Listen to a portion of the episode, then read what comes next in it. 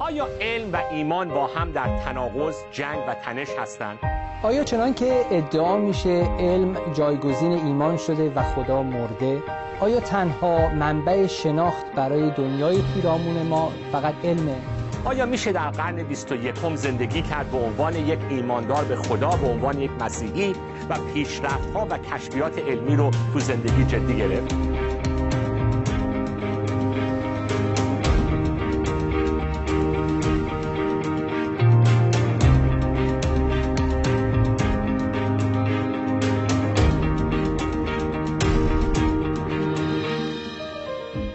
سلام دارم خدمت همه شما بینندگان و همراهان محترم این برنامه علم و ایمان و با این دوازدهمین برنامه از این مجموعه در خدمت شما هستیم با کشیش دکتر ساسان توسلی.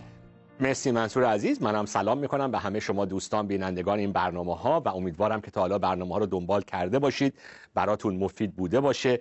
منصور جان من, من که خودم خیلی ذوق زده میشم تو حرفا و تو این بحثا. امیدوارم که بیننده های ما هم تو این برنامه این ذوق و شوق ما رو بتونن حس کنن و خودشون هم واقعا در این صحبت ها و بحث ها براشون الهام انگیز باشه براشون تشویق کننده باشه و همچنین سوال برانگیز من هدف ما از این برنامه ها اینه که واقعا تر این سطح فکری جامعه ایرانی مسیحی رو ما به امید خدا بتونیم بالا ببریم باز بکنیم. همونطوری که سطح فکری خود ما هم داره بازتر میشه بالاتر میاد از طریق این مطالعاتی که با هم انجام میدیم. بله.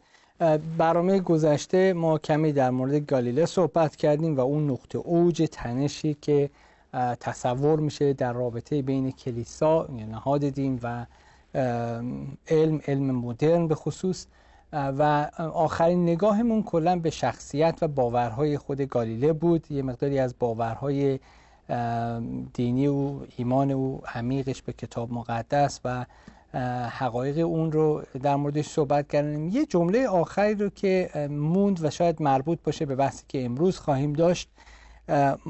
ایشون داره جمله رو نقل می‌کنه از یک نامه گالیله. بله از یک نامه گالیله در سال 1615 ایشون این نامه رو نوشتن 1615 خیلی خب که توش اگه بخوام خیلی فقط معنا رو برسونم ایشون میگه که نفی علم منظورشون البته یافته های علمی کوپرنیک هست اینجا ولی میگه که نفی علم به یک معنا سانسور کردن بخش های زیادی از خود کتاب مقدس هست که مطابق اون و مطابق اون بخش ها ما می‌تونیم بزرگی و شکوه خدا رو در آسمان ها و در خلقت او ببینیم. یعنی به یک نوع خلقت نگاه به خلقت و مشاهداتی که اونجا هست و حقایقی که از این مشاهدات در طبیعت میشه یافت رو یک جورایی در کنار مکاشفاتی که در کتاب مقدس میابیم حقایقی که اونجا میابیم می‌گذاره پس انگار که به اون باور همیشگی مسیحیان در مورد دو نوع روش خاص خدا برای مکشوف کردن آشکار کردن خودش اشاره داره. یکی مکاشفه ای که عام هست عمومی هست برای همه و مکاشفه ای که در کلامش هست. موضوع صحبت این جلسه ما هم به همین خواهد پرداخت که ارتباط بین کلام خدا و خلقت خدا چی هست؟ دقیقا. انگلیسی حالا برای تیتر این برنامه چون کلمه های انگلیسیش به هم بیشتر ریسک داره تا فارسیش میگیم God's world and God's word. دنیای خدا و کلام خدا خلقت خدا و کلام خدا. ربط این دو با هم چیه؟ و من تا حالا بار هم تو این برنامه و برنامه های دیگه من این جمله رو خیلی بهش برمیگردم چون یکی از اصول الهیات مسیحی هستش که همون خدایی که اگر باور داشته باشیم که همون خدایی که تمام دنیا رو خلق کرده همون خدا کتابش رو کلامش رو الهام کرده. پس حقیقتی که توی کتاب طبیعت خدا هست نمی‌تونه تناقض داشته باشه با حقیقتی که توی کتاب مقدس هست. خلقت خدا و الهام خدا در کلامش نمی‌تونن با هم تناقض داشته باشن. ولی آیا با هم اینا تنش و تناقض پیدا می‌کنن؟ بله جوابش بله. ولی جواب چیه؟ یعنی برداشت ایمان مسیحی چیه؟ که اگر تنش و تناقضی بین مکاشفه خدا در طبیعت و خلقت و مکاشفه خدا در کلامش باشه تناقض در خود مکاشفه و حقیقت خدا نیست. تناقض در درک و فهم. و برداشت و تفسیر ما از یا کتاب مقدس یا از طبیعت هست. پس این رو می‌خوایم با همدیگه باز بکنیم. بله. شما گفتید یا کتاب مقدس فهم ما از کتاب مقدس یا فهم ما از طبیعت. بله از خلقت. یعنی بله. هر دو خطا پذیر هستن. هم درک ما از کتاب مقدس هم طبیعت ممکن اشتباه بشه. هم موضوع که برنامه گذشته خیلی بهش پرداختیم دقیقاً دقیقاً. پس این این مسئله این که این مسئله این, این, این رو می‌خوام که باز بکنیم. این خلقت خدا و کلام خدا یه نقل قولی. یه, یه می‌خوام از یه سری مقاله هایی که تو اینترنت از طریق یک از دوستای خودم نوشته شده با این شروع بکنم. یکی از همکاران قدیمی بنده وقتی که برادر منصور من خیلی جوانتر بودم. حالا بریم تو صحبت های شخصی مقدار. بنده وقتی که در سن و سال جوونی مدرسه الهیات Reformed Seminary در اورلندو درس میخوندم توی یه کتاب فروشیش هم کار می‌کردم.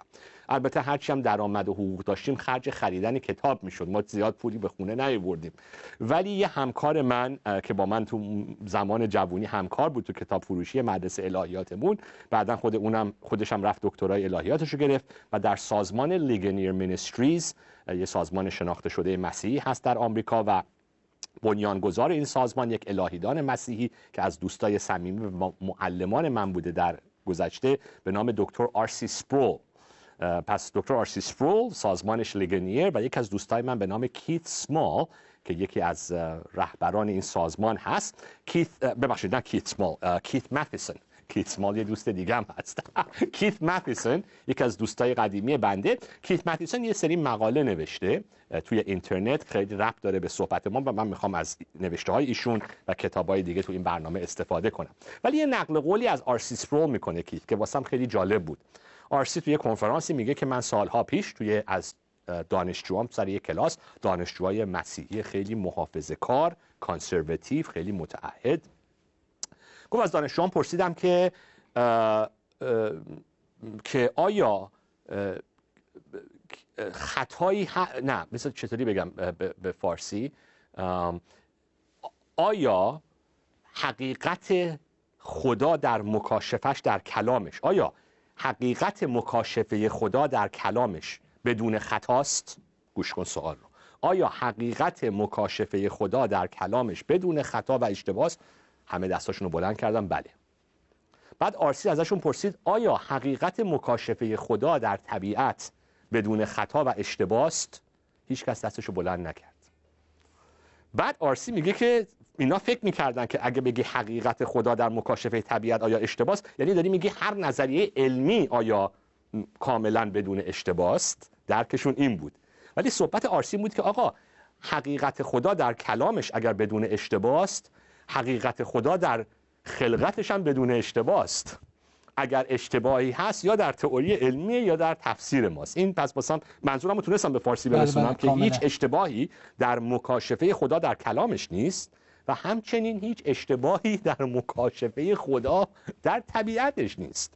پس این رو می‌خوایم با همدیگه باز اون بکنیم. تعلل و تردیدی که شاگردان نشون دادن همونطور که شما خوب اشاره کردید به این خاطر که شاید فکر می‌کنن اگر قائل باشیم پیکی به اینکه در طبیعت هم حقایق خدا بدون خطاست یعنی این کردیت این اعتبار رو داریم به همه نظریات علمی میدیم دقیقا. و اونها رو در جایگاهی برابر با کتاب مقدس می‌گذاریم که یه بله. چیز جدا شده ای به آره. آره این بس داستان جالبی بود حالا می‌خوام یه مقدار نقل قول بکنیم که ایمان مسیحی خیلی تاکید داشته روی اینی که حقیقت هر جا یافت بشه منبش خداست چه یه مسیحی اون حقیقت رو بفهمه چه یه غیر مسیحی این نکته خیلی مهمیه به نظر من به خصوص برای جامعه ایرانی مسیحی که عزیزان حقیقت فقط توی جامعه مسیحی نیست. حقیقت فقط تو کلیسا نیست.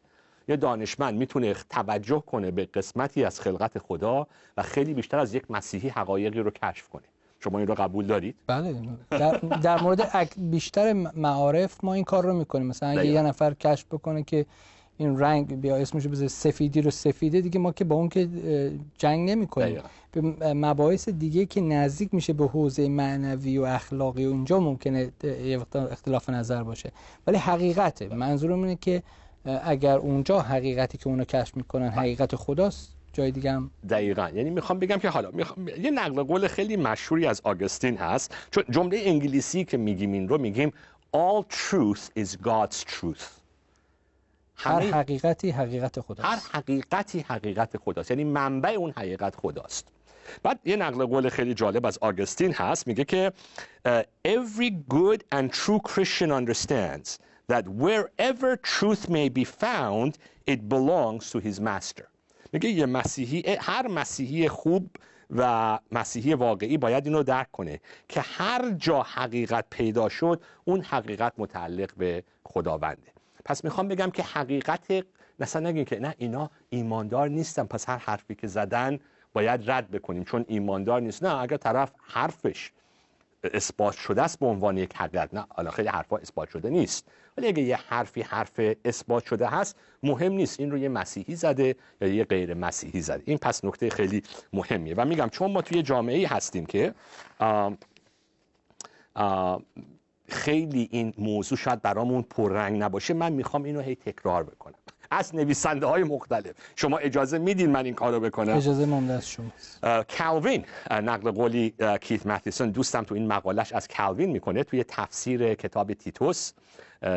کالوین این رو میگه تو کتاب های تفسیرش. میگه همه حقیقت از خداست. پس حتی اگر مردان شریر if wicked men حرفای درستی زدن حرفای عادلانه ای زدن. نه تنها ما نباید اون حرفا رو رد بکنیم بلکه باید اونها رو از طرف خدا بپذیریم. این خیلی حرف جالبی ها. اونها فقط رب به علم نداره. رب خیلی چیزا می‌تونه داشته باشه. رب به فلسفه به اخلاقیات به ارزش ها یعنی یک کسی که حتی خدا را انکار می‌کنه. آیا من از یک من مسیحی؟ حالا ما داریم یه مقدار اینجا موعظه می‌کنیم ولی خوبه اینجا موعظه کردن. آیا من مسیحی؟ می‌تونم از یک شخص آتئیست درس بگیرم برادر منصور؟ نه فقط درباره علم درباره ارزش های انسانی. بله قطعا. خیلی از آتئیستا کمونیستا خیلی درباره عدالت اجتماعی صحبت کردند حقوق افراد مظلوم صحبت کردن. انتقاد از نظام هایی که سوار افراد فقیر شده. آیا چون طرف چون کمونیست آتئیست یا مسلمون بودایی بهای من نباید حرفش رو قبول کنم. مگه حرفی می‌زنه که حقیقت داره؟ پس می‌خوام بگم که کالوین میگه حتی یه نفر آدم شریری هم باشه. اگر حرف درست و عادلانه زده ما باید اون حرف رو انگار از طرفی که خود خدا گفته بپذیریم. یعنی پذیرش اون مدعا یا اون حقیقت به معنی پذیرش همه نظام فکریش یا همه نظام اخلاقیش و باوریش نیست. دقیقا. شما می‌تونید یعنی تمیز و تفکیکی باید قائل باشید که بین اون چیزهایی که حقیقتی است منطبق با حقایق مکاشفه شده خدا و اون چیزهای دیگه ای که نیست تمیز قائل بشید بله بله. حالا این حرفی که می‌زنی واسم جالب بود. ما داریم این مقدار از حرف علم خارج میشیم ولی چون نکته خیلی مهمیه و داریم صحبت باز شدن فکرمون رو می‌کنیم اشخاصی هستن که میگن که اگر یه حرف یه کسی رو که توی جهان بینی دیگه از قبول کنی یعنی داری تمام جهان رو تایید می‌کنی. نه خیر دقیقا حرف شما. که آدم می‌تونه تمیز تمیز قائل بشه. بله. فرق قائل بشه بین این حرف و یه حرف دیگه. این عقیده و یه عقیده دیگه. بسیار عالی. پس میگه که کالوین دوباره میگه میگه که پس وقت توی, توی کتاب مشهور اینستیتوتش Institutes of the Christian Religion میگه حتی افراد غیر کلیسایی غیر مسیحی وقتی می‌خونیم نویسنده های غیر مسیحی رو وقتی که یک نور حقیقتی رو پیدا کردن که به ما باید اینو یادآوری کنه که فکر انسان خدا فکر انسان رو طوری خلق کرده که فکر انسان ظرفیت پیدا کردن حقیقت رو داره. حتی اگر باورم داشته باشیم انسان سقوط کرده است. و پس میگه که این یک هدیه خداست. فکر و عقل هدیه خداست. و یه غیر مسیحی داره از این هدیه استفاده می‌کنه اگر حقیقتی رو کشف بکنه. و بعد میگه که و اینکه روح خدا منبع همه حقایقه. و اگر یک حقیقتی رو از یک کسی رد بکنیم داریم توهین انگار به خود خدا می‌کنیم. این اینا حرفای کمی نیست اگر واقعا جدی بگیریم تایید این الهیدان مسیحی رو. می‌خوام یه چیز نقل قول دیگه از کالوین بخونم از کتاب اوریجنز کتاب اوریجنز بارها بهش اشاره کردیم. دو تا نویسنده های این کتابم من معرفی نکردم نویسنده های این کتاب کی هستن. قبلا اینا استاد دانشگاه کالوین کالج بودن در آمریکا ایالت میشیگان. ولی یکیشون الان شده رئیس سازمان بایولوگاس که حالا اون سازمان رو در جلسات آینده معرفی می‌کنیم. ولی این دو تا نویسنده و دانشمند مسیحی یکیشون دکترای ستاره شناسی داره از دانشگاه MIT و یکیشون هم دکترای فیزیک داره از دانشگاه هاروارد. پس یه فیزیسیست از هاروارد یه ستاره شناس از MIT پس آدمای امولی نیستن و این کتابی رو نوشتن درباره تطبیق ایمان مسیحی با علم. شما کتابایی رو در طول برنامه سفارش می‌دید برای ترجمه. این کتاب رو به لحاظ اینکه هم از یه سادگی برخورداره و هم به یک طرزی هم نوشته شده که برای عموم مسیحیان خصوصا اعضای کلیسا مفید باشه در فهم این مسائل. منم اگه اجازه بدید این رو توصیه بکنم که اگه کسی قصد ترجمه داره این هم پروژه خوبی عالی میشه. این کتاب همونطور که شما گفتید اصلا برای مسیحیان تو کلیسا نوشته شده. ویدیو داره دیویدی تهیه کردن داره وبسایت داره. اون اسم ب... کل منابع اون منابع وبسایت گفتیم Faith Alive Resources. faithaliveresources.org و خیلی به زبون ساده بدون پیچیدگی های علمی برای شخص کنزه مثل منم قسمت های علمیش قابل فهم حتی اگه حرفای منو نفهمیدید این کتاب بخونید و این کتاب از اون کتاب های خیلی عالیه برای ترجمه در این زمینه علم و ایمان از دیدگاه مسیحی. حالا یه نقل قول و همین دو تا فصل هم داره درباره کلام خدا و خلقت خدا. یه نقل قول خیلی جالب از کالوین دوباره می‌کنه از میگه که اگر خداوند اراده کرده بود که مسیحی از طریق از طریق علم فیزیک و ریاضی و علوم دیگه خداوند اینو اراده کرده بود که مسیحی از طریق این علوم بهشون کمک بشه و این علوم از طریق کار و خدمت افراد ضد خدا رشد کرده بود. بذار از این افراد ما کمک بگیریم از علمشون کمک بگیریم. و اگر قفلت بکنیم. هدیه‌ای که خدا مجانی داره با ما مسیحی از طریق این افراد میده ما حقمون هست که تنبیه بشیم به خاطر تنبلیمون. مسیح چیز کالوین آدم خیلی همچین سبت و زختی هم بوده. بذار انگلیسیشو بخونم چون فارسی من جالب در نیامد ولی انگلیسی میگه if the Lord has willed that we Christians be helped in physics, dialectic, mathematics and other like disciplines by the work and ministry of the ungodly let us use this assistance. بیا از این کمک افراد ضد خدا استفاده کنیم در زمینه های علم فیزیک و ریاضی و دیالکتیک. حالا به نظر منظورش فلسفه هستش. For if we neglect God's gift freely offered in these arts, we ought to suffer, suffer just punishment for our sloth. اگر این هدیه‌ای که خدا از طریق این دیسیپلین ها به ما انسان ها داره میده رو غفلت کنیم حقمونه که تنبیشیم مجازاتش رو ببینیم نتیجه منفیش رو ببینیم به خاطر تنبلیمون. پس پس این صحبت رو خیلی داریم تاکید می‌کنیم که بابا این صحبت یکی فکر نکنه که شماها مسیحی های مدرن دارید این حرفا رو می‌زنید. چون سرتون به سنگ خورده تو صحبت های علمی حالا دارید هی راه فرار واسه خودتون درست می‌کنید یه طوری ماسمالی می‌کنید که این علم و ایمان رو به هم تطبیق بدید. کار ما این شاید این چیز باشه این تهمت یا این سوء زن به ما باشه امروزه آیا اینو قبول داری؟ نه قطعا این صحبت آره. میشه که راه سازش پیدا کردن بالاخره بعد از این که دیدن که نخیر کشفیات علمی غیر قابل انکار هستند یعنی بعد از این مسیحیان تصمیم گرفتن یک راه حل میانی رو برای سازش بدن. در صورتی که این مطالب که شما می‌خونین قبل از همه این جنجال. قبل از این جنجال. حالا یکی میگه نه خب کالوین هم همون مال قرن 17 همه می‌خوام اینجا حالا یه نقل قول خیلی جالب از آگستین رو بخونیم. یکی از نقل قول های مشهور آگستین که خیلی از این دانشمندان این نقل قول رو مطرح می‌کنن و نقل قولش هم ربط داره به کتابی به نام The Literal Meaning of Genesis. اصلا درباره تفسیر کتاب پیدایش آگستین این نقل قول رو نوشته و اصلا تفسیر کتاب پیدایش معنی تحت و لفظی کتاب پیدایش این تیتر کتابش هست و خود آگستین میگه نباید کتاب پیدایش رو تحت و لفظی تفسیر کرد. این اصلا نه ربطی به داروین داره نه ربطی به نیوتون و گالیله داره. صحبت قرن چهارم میلادی رو داریم می‌کنیم.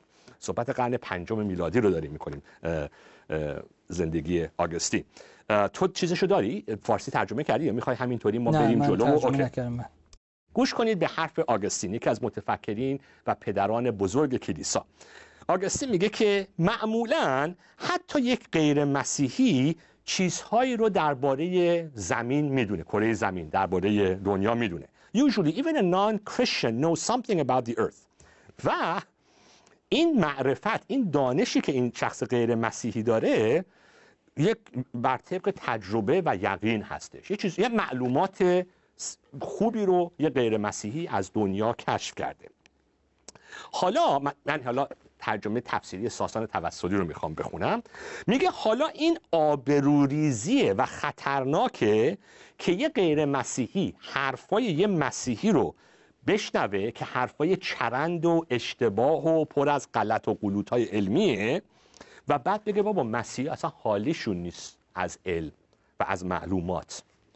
و به خاطر حرفای اشتباه یک مسیحی اون شخص اصلا تمام مسیحیت رو رد بکنه و انکار بکنه. به خاطر اینکه میگه مسیحی ها پس این اگر مسیحیه حرفاش پس ایمان مسیحیه پس کل مسیحیت رو ببوسه بذاره کنار. به خاطر حرفای اشتباه یک ایماندار مسیحی.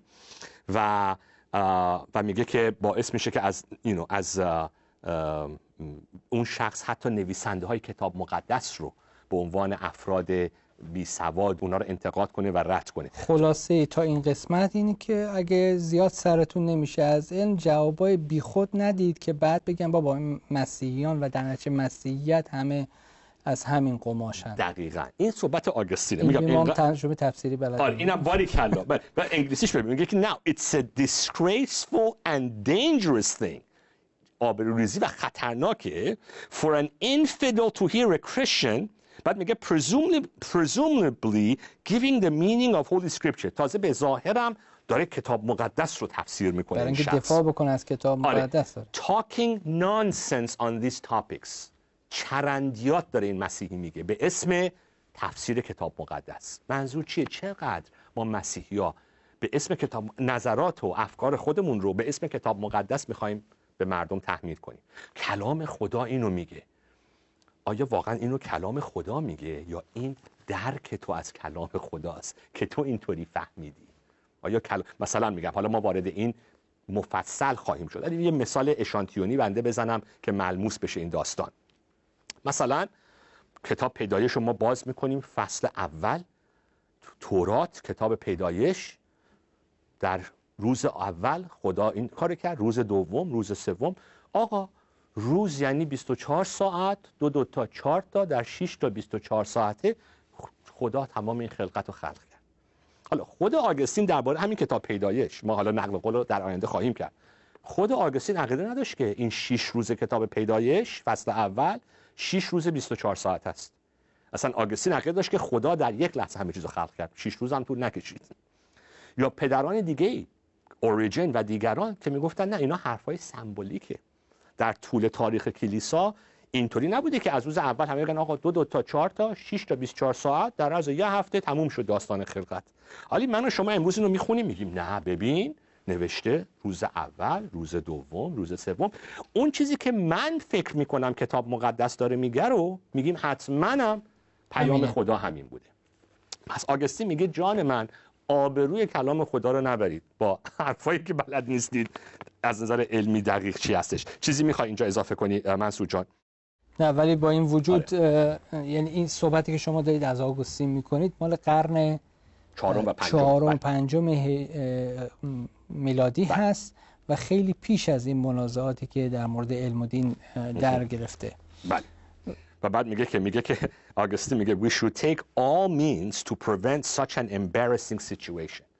ما باید هر طوری شده از این وضعیت آبروریزی وضعیت آبروریزی خودمون رو دوری بکنیم که نشون میده in which people show up vast ignorance in a Christian and laugh it to scorn.